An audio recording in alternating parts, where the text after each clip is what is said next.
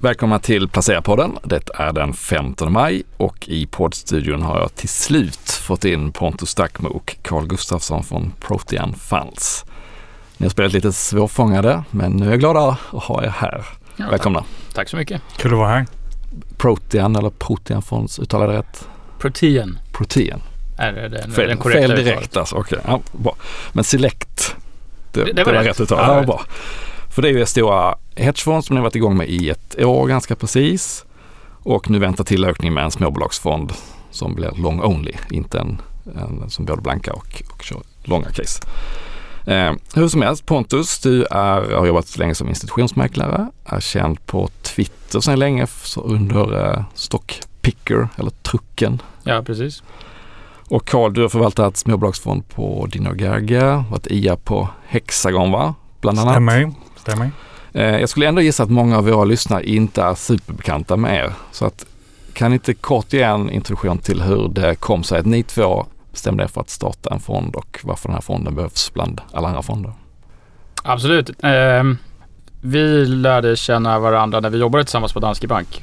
Karl var analytiker på Industrials med en tilt mot småbolag och jag var mäklare på Danske eh, mot eh, utländska institutioner. Och eh, vi kom väl överens och sen efter det så har vi haft en affärsrelation. Jag var mäklarkontakt för Karl när han var på Didner Gerge och det var eh, en udda relation för att det var oftast Karl som gav mig idéer snarare än tvärtom. Vilket är liksom det gängse arbetssättet. Så att, eh, när vi såg att det fanns en möjlighet att få förvalta våra egna pengar i en institutionell miljö så valde vi att sätta igång det här projektet för lite drygt ett och ett halvt år sedan. Det tar ju ganska lång tid att sätta upp infrastrukturen. Mm. För är det en halvårs eh, startsträcka innan man kommer igång för? Ja, det är nog lågt räknat lågt faktiskt. Jag tror att vi mm. var ganska raska. Eh, du får kasta en hel del pengar på diverse konsulter och mm. jurister och annat för att, för att Finansinspektionen ska bli nöjd med din setup. Så det är ganska höga trösklar för att starta ett värdepappersbolag. Vilket det ska vara. Ja. Det finns mycket skojare här och ju mer hinder, käppar Finansinspektionen kan sätta hjulet på dem desto bättre. Och Karl, hur kom det sig att du kände att det är fond eh, att vara förvaltare istället för det du gjort tidigare? Nej, men jag har ju även innan jag var IA-chef på, på Hexagon har jag ju gjort flera olika saker. Jag började faktiskt som journalist en gång i tiden på Dagens Industri och Affärsvärlden. Så vi har ju provat på lite olika roller såväl Pontus som, som jag eh, innan vi kom fram till att vi ska köra detta. Och eh, jag menar Förvalta är ju väldigt kul. Det är en väldigt viktig del att ha med sig. Det ska alltid vara roligt att göra detta. Man ska ha innehav som gör en glad, inte sur. Det är en bra utgångspunkt om man tittar på portföljen. Inte alltid så lätt, eller? Nej, men uh, om du inte får glädje av dina innehav så kan du byta dem. Mm. Det är en av våra ledparoller i det här projektet, att vi alltid ska kunna ha fel när vi förvaltar, för det har man.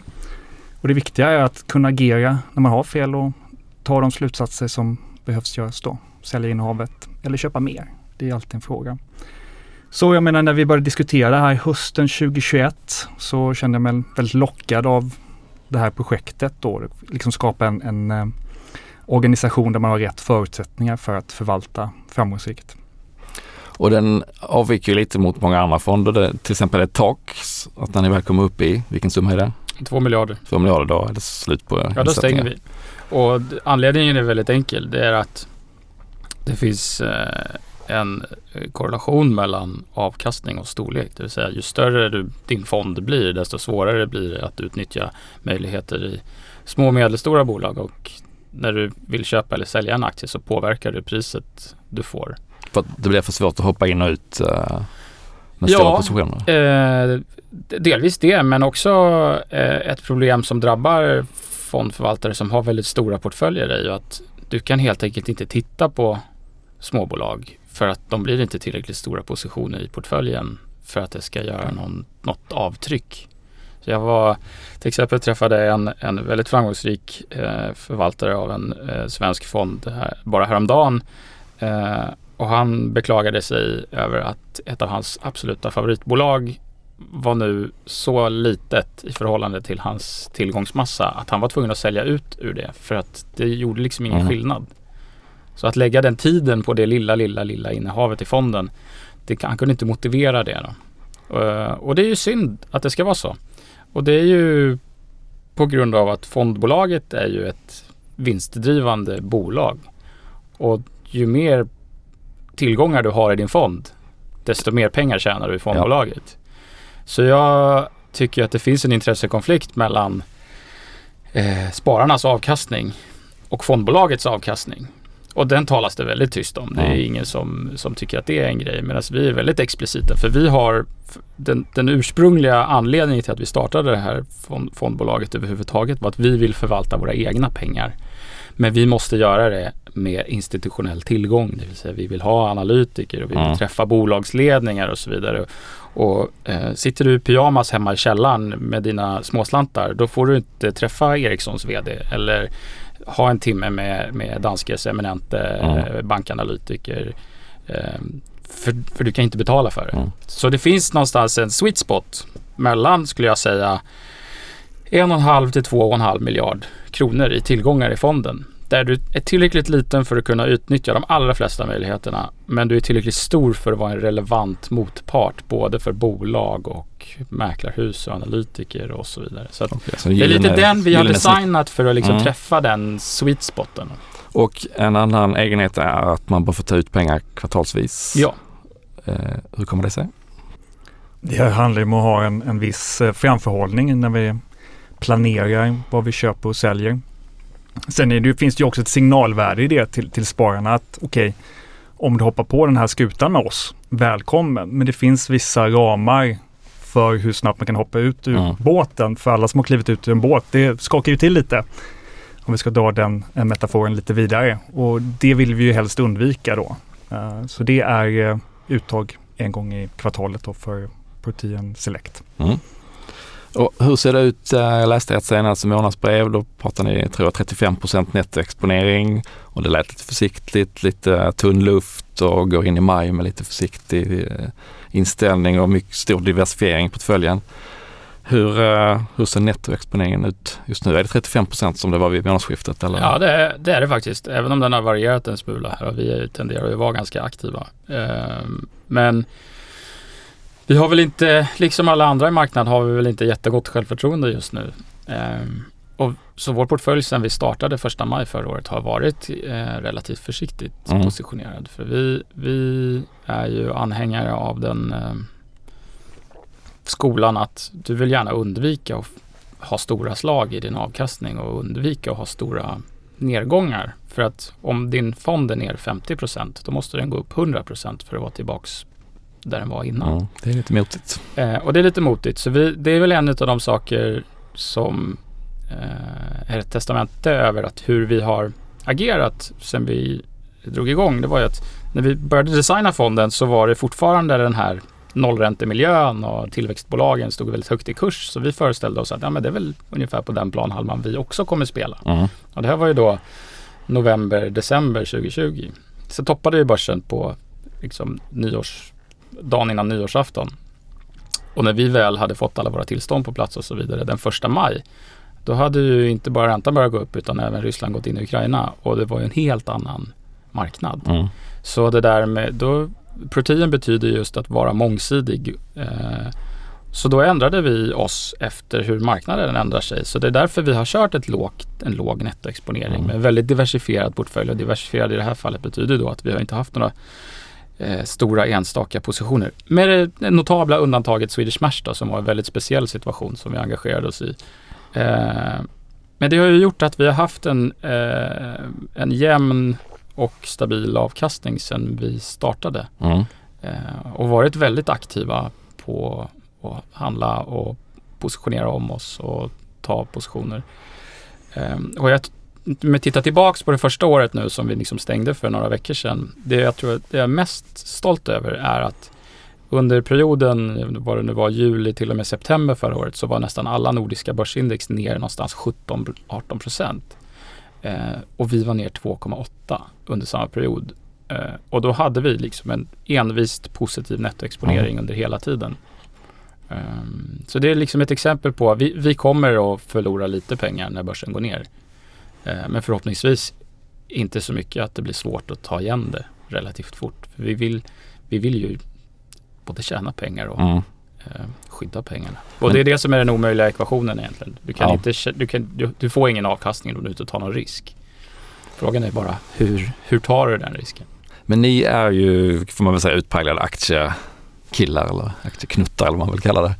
Och uh, hur går det ihop med makrosynen då när man tittar på den här eh, försiktiga exponeringen och, och när ni pratar med hela marknaden? Hur, om jag säger så här, hur mycket, hur mycket lägger ni fokus på makroförutsättningarna och hur mycket är ni liksom hardcore bolagscase och bara väljer bort makro i era aktier, i era val? Vi har ju alltid en, en medvetenhet kring liksom den, den, makroekonomiska situationen, hur sentimentet är där ute. Men jag tror vi lyckas kombinera att ha den medvetenheten med att samtidigt bygga en portfölj som till stora delar är bottom-up som man säger. Då, mm. Fokusera på de enskilda aktievalen. Men allt det där hänger ju ihop. Det krävs en viss typ av marknad för att en viss typ av aktier ska fungera.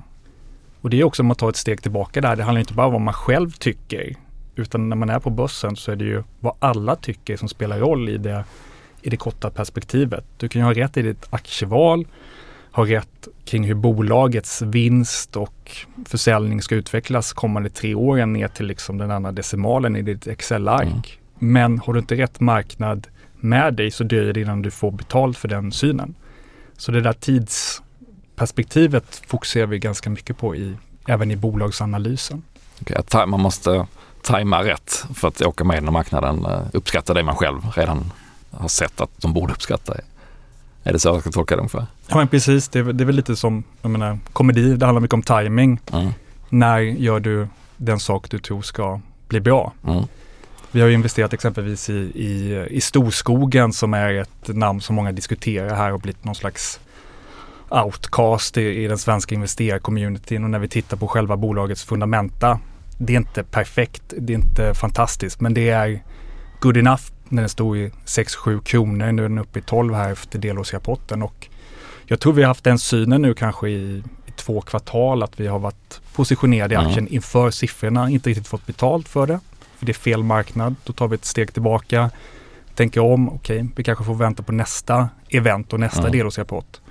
Och nu fick vi liksom en träff här i, i fredags. Ja, rusade förra veckan Precis, den var väl upp 20 procent ja. på rapporten då. Som, som visar på liksom tillräckligt bra trender utifrån var aktien mm. befann sig.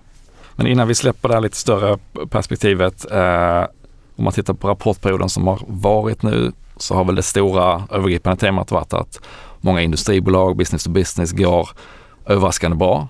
Både på intäkterna och marginalfestival i vissa fall som man kanske inte riktigt hade vågat hoppas på. Medan konsument och även en del makroindikatorer säger egentligen att vi är i en lågkonjunktur. Givet de här förutsättningarna, hur ser ni på industrisektorn som jag vet att ni både har mycket bakgrund kring och gillar en hel del bolag i? Vågar ni köpa cykliska bolag eller är det bara en tidsfråga innan de också gör eh, konsumentbolagen sällskap?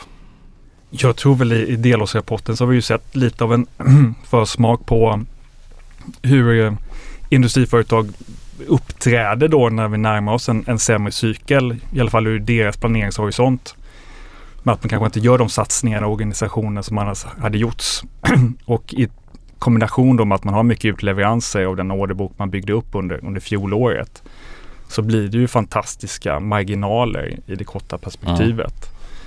Jag tror väl när det handlar liksom om industrisektorn i, i stort så det, det handlar om det enskilda bolagsvalet. Det finns ju de som är positionerade fantastiskt väl i mycket av de här stora megatrenderna vi har i samhället som, ja, vi tittar mm. på det här liksom makro då, tar man ett Alfa Laval, Atlas Copco, går ju väldigt bra för dem.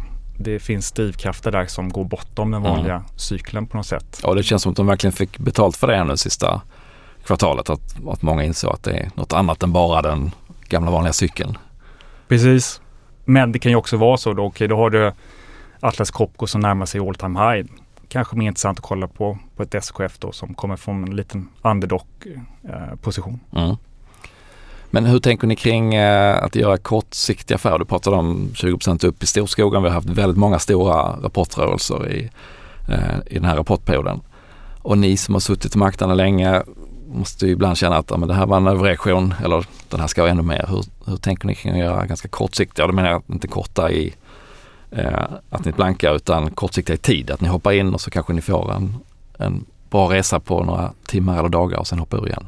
Resonerar ni? Vi, vi har, eh, som namnet antyder och mångsidigt. Vi, vi tycker ju att det ibland kan eh, förespeglas av företrädare i den här branschen att det är finare med långsiktig avkastning. Mm. Att det här har jag ägt i 20 år och därför är min avkastning finare än andras. Eh, vi håller ju inte med om det. Vi betraktar ju portföljen som våran egen och vi tar ju varenda liten tiondels procentenhet av avkastning som vi ser, den försöker vi ta. Eh, så vi, vi tenderar att vara aktiva. Ibland känns det lite som att vi är städgubbar och städgummor för att jag får ta ett, ett, ett, ett nyligt exempel liksom på påsklovet då många förvaltare är borta och det om ett stort flöde i en small cap kan mm. få en oproportionerlig eh, stor påverkan på aktiekursen så var det någon som fick för sig att sälja en herrans massa Camurus. Så aktien var ner 15% på dagen och det fanns inga som helst nyheter. Jag la väl en och en halv timme på att försöka utröna om det fanns någonting som drev den där svagheten. Men vi, slutsatsen vi drog var att nej, det gör det inte. Så vi köpte lite mer då. Vi, det är ju ett av våra innehav. Men vi köpte lite mer då på den där svagheten. Och det är ju då, vad är det nu, två månader senare och aktien är upp 25-30 procent mm. sedan dess. Mm. Ja, nu kanske vi lättar lite på de där aktierna som vi köpte extra där nere då. Med den typen av avkastning har vi ju det, det tar vi ju gärna emot. Um, så vi, vi tenderar att vara ganska aktiva och vi tycker inte att vi skäms inte för det. Men finns det inte risk att man försöker vara lite översmart och att det, det, det är kul när någonting händer och då blir man lite trigger happy och så gör man affärer för att göra någonting. Det viktiga i det läget är ju att inse när man har, har fel våga fatta det nya beslutet att, att det ändrar sig. Mm. Det är vi ju väldigt eh, noga med internt, liksom, att hela tiden ta nya beslut.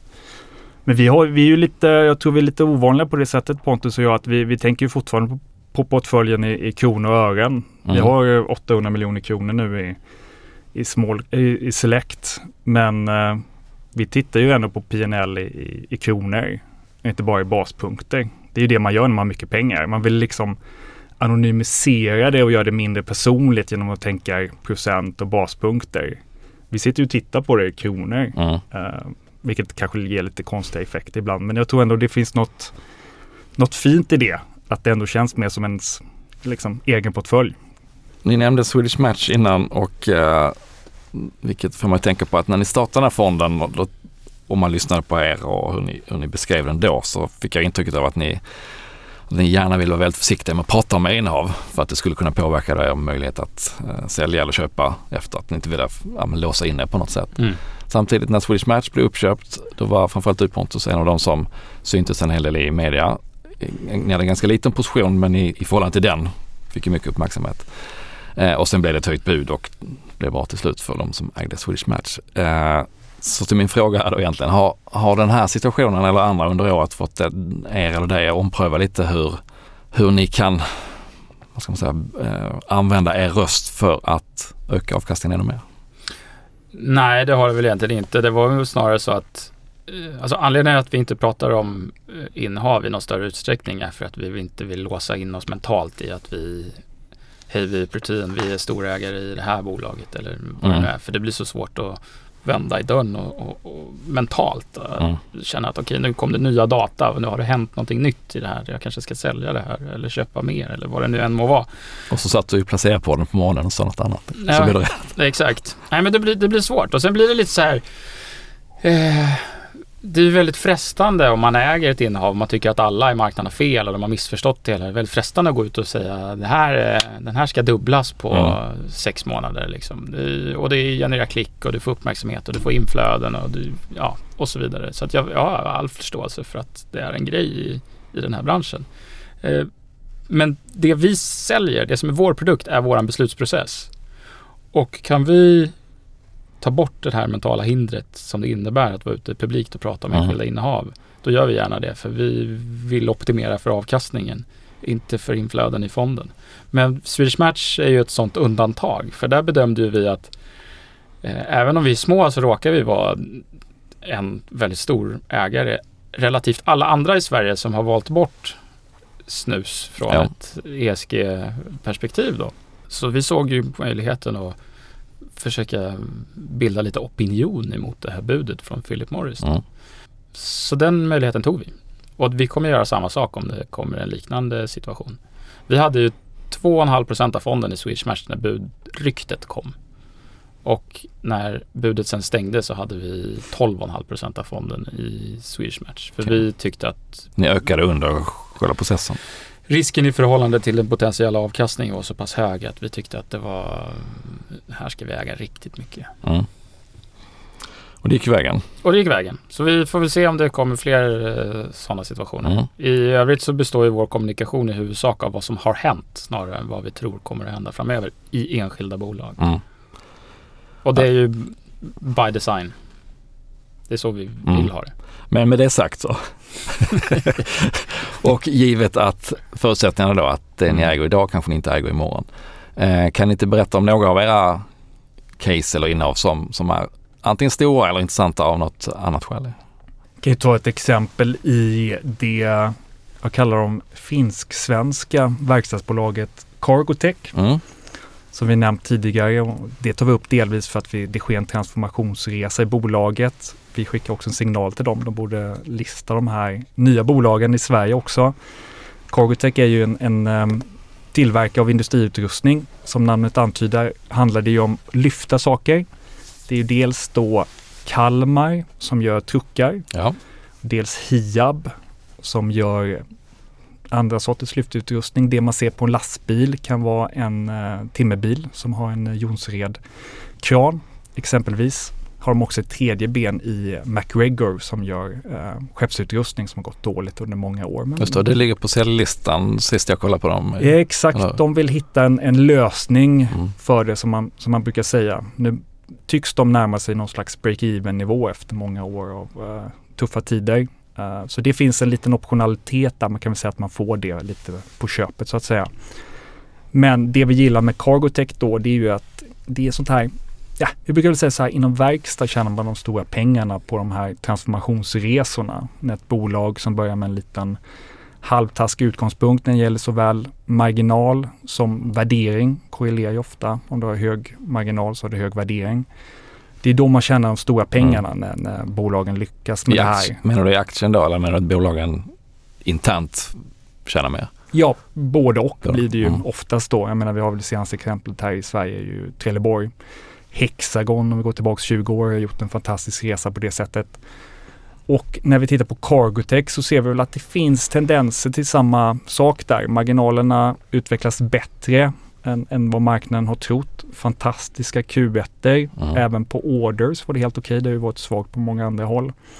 Och när du har den typen av ingångsvärdering i, i caset då, handlas väl på 7-8 gånger rörelseresultatet för innevarande år, kan man också acceptera risken för att vi hamnar liksom i en, en sämre cykel 23-24, tycker jag. Mm. Det tycks ju dock som att aktierna korrelerar mycket med inköpschefsindex. Vi har sett flera resor ner mot lägre nivåer, bara det är en antydan till att ekonomin bromsar in. Det som dock sker när man tittar på bolagets fundamenta är att det hela tiden blir lite högre marginaler, även när det går sämre. Så det är ett typexempel på vad, på vad vi letar efter. Mm. Vi tycker att det finns en, en perception som är lite slentrianmässigt skapad. Folk har inte riktigt tittat i rapporterna. Man har någon slags magkänsla att ah, finsk verkstad, det är inte riktigt kvalitet. Mm. Vi har bättre bolag här i Sverige. Men allt förändras ju. Jobbar man dag för dag så blir bolaget mycket bättre till sist och jag tror att det är någonting som sker i, i Cargotech såväl som en del andra finska bolag inom verkstad just nu. Och det här senaste beskedet från dem att de eh, planerar eller funderar på att knoppa av då väl Kalmar och Heba som två separata ja. bolag. Mm. Var det något som fick er att jubla eller hur, hur ser det ut på kontoret den dagen? Ja, nej, men det är ju sånt som, som ger glädje till tillvaron när man jobbar med sånt här. Uh, det var någonting vi hade hoppats på på ja. länge och som vi också hintat till bolaget när man stöter på dem på olika konferenser att det är någonting ni borde göra.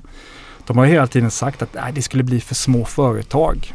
Men det går ju så bra just nu att, att den risken inte riktigt finns där. Så det är jättekul att, mm. att detta sker. Det var ju roligt att få två eh, nya midcaps i industrial-klustret eh, på svenska börsen. Med en stor svensk hint, koppling. Hint. Ja. ja. Men är det en Kalmar-truck du har på din Twitter-profil eller? Jag tror inte att det är det. Jag vet inte. Men det är ju liksom, trucken där, det är ju en stockpicker. Ja. En truck heter ju stockpicker. Som plockar, ja. Mm. Eh, Okej, okay. eh, Cargotech, några andra finska pärlor ni vill lyfta fram? Vi tänker väl ungefär likadant i Metso. Um, det är inte bara finsk verkstad vi har på följen, även om det låter så, men li liknande resa där. Um, som ett uh, Epiroc, Sandvik gynnas som ju mycket av de här uh, tematiska trenderna om vi väver in då liksom makroperspektivet då. Uh, vi behöver mer, mer krossa mer sten för att få ut lika mycket mineral kan låta väldigt banalt men det är ändå en sån här megatrend som tuffar på år för år och det gynnar den här typen av bolag. Jag såg, jag såg ju bara Bolidens senaste kvartalsrapport som de missade eh, marknadens förväntningar, eller snarare analytikerna missade Bolidens resultat. Mm. Eh, och det var ju beroende på att det krävdes, det var lägre metallgrader i den malm de hade brutit helt enkelt. Och ju mer malm du bryter desto mer sliter du på processen? Ja, du vet ju allt om det här som har jobbat på Sandvik. Inte allt, men äh, jag känner till en del förutsättningar i, på gruvsidan. Gruv och äh, crosssidan som det här är med. Det. Men, nej, men det, jag håller med, det är spännande och det är en megatrend som, som man kanske ibland glömmer att den bara tuggar på även om, om den andra cykeln går upp och ner. Vi tänker ju hela tiden nordiskt dessutom. Ett annat innehav som vi haft kontinuerligt i stort sett sedan vi lanserade fonden är ju Novo Nordisk. Och det har ju varit en fantastisk ja. resa och där är ju grundtesen. Man behöver inte göra det så komplicerat ibland. Det handlar ju helt enkelt om att de har ett nytt läkemedel, ett piller som i stort sett botar fetma. Ja. Punkt. Och nu är det huggsexa med diabetespatienten om det här. Så ja, det, det, blir ju bieffekten då att mm. det är så populärt. Det går säkert att lösa med tiden när man får mer kapacitet av att tillverka det här. Men det är bara en slags produkt som gör det väldigt enkelt för bolaget att växa. Mm. Men och, i månads, senaste månadsbrevet och listan är vilka som har varit eh, topp eh, top bidragsgivare i år. Bland annat Aligo, Aleima, Fagerhult och Bergman Beving. Är någon av dem som ni eh, känner extra för?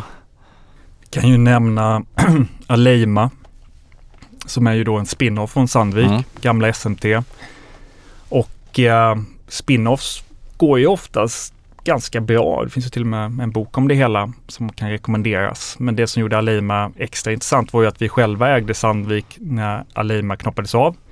Det blev för litet i vår portfölj också, så vi sålde av det. Tänkte igenom det en gång till, tog ett omtag, köpte tillbaka. Och när man tittar på bolagets fundamenta så är det ju bättre än vad folk tror lite marginaler, tillväxt, de kan göra mycket förvärv. Sen fanns det ju extra mycket tekniska faktorer som förklarade varför den blev så nedtryckt då efter avknoppningen. Det handlar ju mycket om ESG numera och eh, då var det ju så att Alima säljer också rör till eh, olje gassektorn som är lite mer än 10% av deras försäljning men inte mycket. Och då var det ju så att det var många som hade ägt Sandvik och då ägt samma verksamhet. Mm. Eh, som dock då kanske var 1% av totala försäljningen. Men när Aleima blev ett eget bolag, då blev det för mycket. Då var man tvungen att sälja det. Då är det någon policy som kickar in att ja, men precis. för stor exponering mot olja och gas. Ja. Och då stod ju vi där och oj, vilken möjlighet. Mm. För det här är ju inte sunt förnuft att man, man agerar så. Uh, och det är ju återigen då att vi tar ett steg tillbaka och tänker in på att vi skapar en, en miljö där vi kan fokusera på avkastning. Och på andra sidan då, korta, är det några korta bets som ni kan nämna? Nej, vi, vi betraktar ju den här möjligheten vi har att vi kan korta bolag. Eh, det är så att om du sätter dig från scratch och tänker nu ska jag titta på bolag X. Det verkar intressant och sen kommer du istället för att du kommer fram till att det här ska jag köpa så kommer fram till att det här kommer nog inte gå så bra. Så vill vi ha möjligheten att även tjäna pengar på den insikten. Mm. Att det här går nog inte så bra. Så eh, när vi tar våran marknadssyn hur försiktiga ska vi vara och så vidare. Då gör vi det ofta via indexderivat, eh, det vill säga terminer eller eh, olika korgar av bolag för att få vissa typer av korta exponeringar. Eh, så de korta enskilda bolagen vi har, de betraktar vi som de ska tjäna pengar åt oss på mm. kortsidan. De är ingen hedge för marknaden eller något sånt där. Så vi har, eh, sen vi startade har vi inte haft mer än kanske åtta kortpositioner på samtidigt och de tenderar att vara ganska små. För att eh, avkastningsprofilen på en kortposition är sådan att du kanske kan tjäna 20-30% på nedsidan om du har rätt. Medan har du fel så kan du förlora flera hundra procent. Mm. så det, någonstans i förnuftet säger att du kanske ska vara lite försiktig på mm. den där kortsidan. Ja, så vi tenderar att ha ganska små uh, positioner på, på kortsidan. Ja. För vi uh, tror inte att vi är Guds gåva till aktiemarknaden uh, och kan göra det där korteriet jättebra. Men vi har haft positiv avkastning ifrån våra kortpositioner sedan vi startade. Men vi är försiktiga när det gäller det. Mm. Men just enskilda kortpositioner, vi, där, där är det lite extra känsligt i, framförallt mot bolagsföreträdare och du vad ska man säga, våra branschkollegorna tycker att det är trist om man är ute och pratar short case i deras bolag som de äger och så vidare. Um, men vi har väl, vad ska vi säga, um, när man ser saker som, som bara inte rimmar riktigt. Jag kan väl nämna, uh, vi tittar lite på, vart rätt insyltad i den svenska banksektorn och försöka förstå Eh, vi var väldigt långa under en period eh, sen vi startade och det blev ju rätt. Mm. Eh, och sen har vi, vi har inte varit korta svenska banker men vad vi däremot upptäckte var att eh, flera av de här nischbankerna, de mindre aktörerna eh, som har en väldigt, väldigt stor del av sin eh, finansiering, alltså sina in, sin inlåning kommer från allmänheten ehm, och de betalar väldigt låg ränta även om de betalar lite högre än storbankerna. Så sätter folk in pengar hos dem och sen lånar de i sin tur ut till högre riskprojekt mm. än vad resten av storbanksmarknaden gör. Och det som hände var att svenska storbanker värderades lägre än de här nischbankerna. Medan riskerna både på inlåningssidan och på utlåningssidan är större hos de här nischbankerna. Så varför skulle jag då, då, då tyckte vi att det verkar rimligt att vara kort nischbankerna och var lång storbankerna mm. på samma... Alltså risken var felprissatt. Risken var felprisad. Ja. Och det har ju spelat ut eh, väldigt väl ja. faktiskt. Hade ni de positionerna under den här bankkrisen i USA ja. som ju var lite, låter som lite samma upplägg då med ja, precis. Även om det är stor skillnad på mm. de, de, svenska och de som... Ja, det var ju, det, det var ju en, eh, en bidragande orsak till att vi hade de positionerna på det. Mm. Men som sagt, det är, små, det är små positioner men vi tar små positioner också om vi tror att vi tjänar pengar på det. Ja. Eh, på tal om blankningar, om man, om man vill se vad ni har för innehav så är det inte helt lätt och det kan vara ibland eh, uppgifter som är ett par månader gamla. Och går man in på Holdings till exempel så hittar man en lista. Eh, men jag har fått intrycket av att man kan bli lite lurad där av att blankningar och annat ställer till det, så är det. Eller? Det är, det är lite knepig affärsmodell det här att ha en hedgefond för att Eh, vi har en, en, en, något som kallas för en prime broker. Det är en, en bank som sköter all vår infrastruktur med inlåning av aktier när vi shortar dem och de står som ägare av aktier som vi har lämnat som säkerhet för vissa positioner och så vidare. Mm. Så det sker en massa transaktioner i det här registret som Holdings använder som inte riktigt har med verkligheten att göra. Utan det kan vara att vi säger att vi äger 100 000 aktier i Nordea och så lämnar vi dem som säkerhet till våran prime broker för ett annat lån. Eh, då ser det ut som att vi har sålt våra aktier i Nordea men det har vi egentligen inte då. Och samma sak om vi är kort en aktie och så köper vi tillbaks den, vi täcker den positionen. Då kan den registreras som ett köp så det står att vi är långa den aktien i Holdings. Eh, så det är en, en, en härva. Det enda, vi brukar säga det till folk som tittar på oss i Holdings att Eh, det enda man kan vara säker på när det gäller holdings och de namnen som står där är att vi har varit vi har, vi har ett intresse mm. i de namnen. Vi har gjort någonting. Okej, okay, det gör det svårt att ta rygg på er genom den eh, kanalen kan man ju säga. Då. Om man ja, skulle vilja det. Ja, så är det. Men sen igen då, vi är ju liksom 90% av våra innehav är långpositioner ja. eh, när det kommer till enskilda aktier. Så att vid något tillfälle har vi ägt dem i varje fall. Mest sannolikt. Eh, fastighet och noterar att jag inte hittade något intresse speciellt mycket på era toppinnehav. Är det en sektor som ni har helt hållit er borta? Är det, och kommer det fortsätta vara så eller hur? Sen på fastigheter? Vi tycker väl att det är lite för, för mycket spänning i sektorn just nu. Vi har väl haft en, en del innehav. Eh, det finns en eh, fastighetskorg som vi har varit korta stundtals. Ehm, det, sektorn har ju rört sig väldigt mycket här under senaste tiden.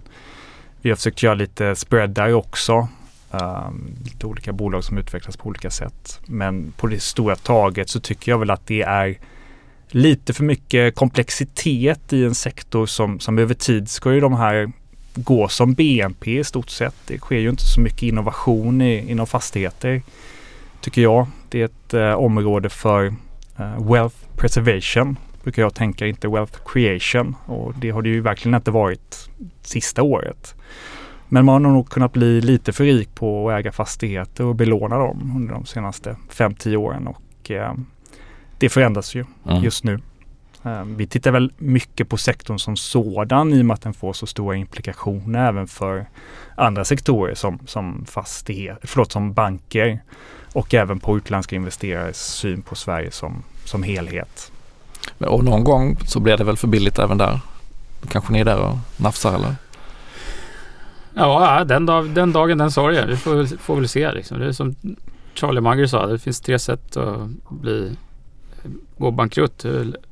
Ladies, liquor and leverage. Liksom. Så det är väl det där leverage som spökar i, i fastighetssektorn nu. Ja, det har det inte varit någon brist på i den sektorn. Nej, Nej det blir väldigt lätt att ta risker med andra människors pengar, bevisligen. Mm. Eh, som vi nämnde i inledningen där, ni har en ny fond på gång, småbolagsfond, eh, som startar i juni eller? Första juni. Första juni. Kan ni berätta kort där vad inriktning och mandat, hur skiljer den här sig eventuellt från andra fonder, småbolagsfonder på marknaden? Anledningen till att vi startade den är att vi har fått eh, frågor från våra existerande investerare om att eh, om vi kan ta den småbolagsförvaltning som har funnits inom Select. Där vi har liksom lite olika korgar, lite olika delar av portföljen då och ta den småbolagsdelen och göra det till en, en specifik fond. Uh, och det har vi ju hörsammat här nu och arbetat under våren med att ta fram produkten som sådan. Så inriktningen blir då long only, nordiska småbolag. Um, jag får mycket frågor kring hur många innehav ska det vara? Hur allokerar det mellan de olika geografierna? Jag tänker mer på funktion än, än form när det handlar om den här fonden och fokuset blir ju avkastning. När vi pratar select så pratar vi mycket riskjusterad avkastning. Här blir det mer fokus på ja, aktier som ska gå mm, upp mm. i vårt tycke då. Eh, det är ju det det handlar om. Det är mycket prat om, om fina bolag och kvalitet hit och dit. Men uh, vi vill ju hitta en, en grupp med bolag som utvecklas väl och får med sig aktierna också. Och tak på hur mycket ni vill ta in här också på sikt? Precis, eh, lite mer än i Select. Här satsar vi på omkring 4 miljarder. Och det känns ju, det är ju en bit dit när man sätter igång så att säga. Men vi tycker att det är en viktig signal eh, till de som vill följa med oss på den här resan att vi vill inte ha hur mycket pengar som helst. Eh, vi tror att en eh, nordisk småbolagsfond kan hantera mer pengar än Select. Därför 4 miljarder istället för 2 i, eh, i Select. Och eh, nej, vi ser fram emot det. Men och storlek på bolag då? Var, hur högt upp är småbolag enligt er definition? För det där är ju rätt olika beroende på vilka index eller vilka förvaltare man pratar med. Precis, vi har väl valt den gängse uppfattningen då för det vi kallar småbolagsfonder här i Sverige, det vill säga 1% av Stockholmsbörsens totala värde. Det är ganska mycket, det är jag medveten om det vi över tid har funnit och det vi också ser i den avkastningsprofil vi har i Select är att det funkar som bäst för oss när bolagen är omkring 4-5 miljarder i, i market cap. Mm. Där du har ändå en, en likviditet i aktien. Du börjar nå en nivå där även internationella investerare kan titta på bolaget. Det brukar vara en magisk gräns kring omkring en miljard euro då för att få in, upp intresset hos amerikanska och brittiska förvaltare. Och lyckas man komma in tidigare än dem i de här bolagen och se resan när multipeln expanderar. Det är ju då det blir riktigt bra. Då kan man få de stora, stora fina resorna. Ja. Det är det vi sett om vi tar exempelvis det vi kallar compounders, Indutrade och Lagerkrans. Det var ju många av oss lokalt som trodde att de resorna var över när de gick från mm. P10 till P20. Det var ju, det var ju då det började. Uh, det, de har ju dubblats en gång till i termer av multipel. Otroligt nog. Mm. Så det är där vi vill vara och fiska och jag menar vi är, vi är väl insatta i det nordiska ekosystemet. Vi känner mycket, mycket människor så jag tror vi har bra förutsättningar för att hitta de här bolagen som kan växa mycket. Men finns det någon eh, intern konfliktrisk här med vilken fond som får de bästa casen eller kommer samma bolag att kunna ligga i båda fonderna? Absolut. Jag tror väl att det blir inte ett till ett i termer av överlappning mellan eh, Select och Small Cap när det handlar om vilka bolag och aktier som finns där utan det kommer att vara vissa skillnader beroende på tidsperspektiv, riskpreferens, vad vi har för några större storbolagsnamn i, i Select. Det kommer ju finnas en röd tråd mellan, mellan de två. Mm. Ja men kul. Kul att ni var här och kul att höra lite hur ni tänker kring eh, era strategier både i Select och den nya fonden då. Så att om inte ni har något som ni vill sjunga ut om mer så tackar jag för att ni kom och hälsade på. Ja, tack så mycket. Tackar. Tack.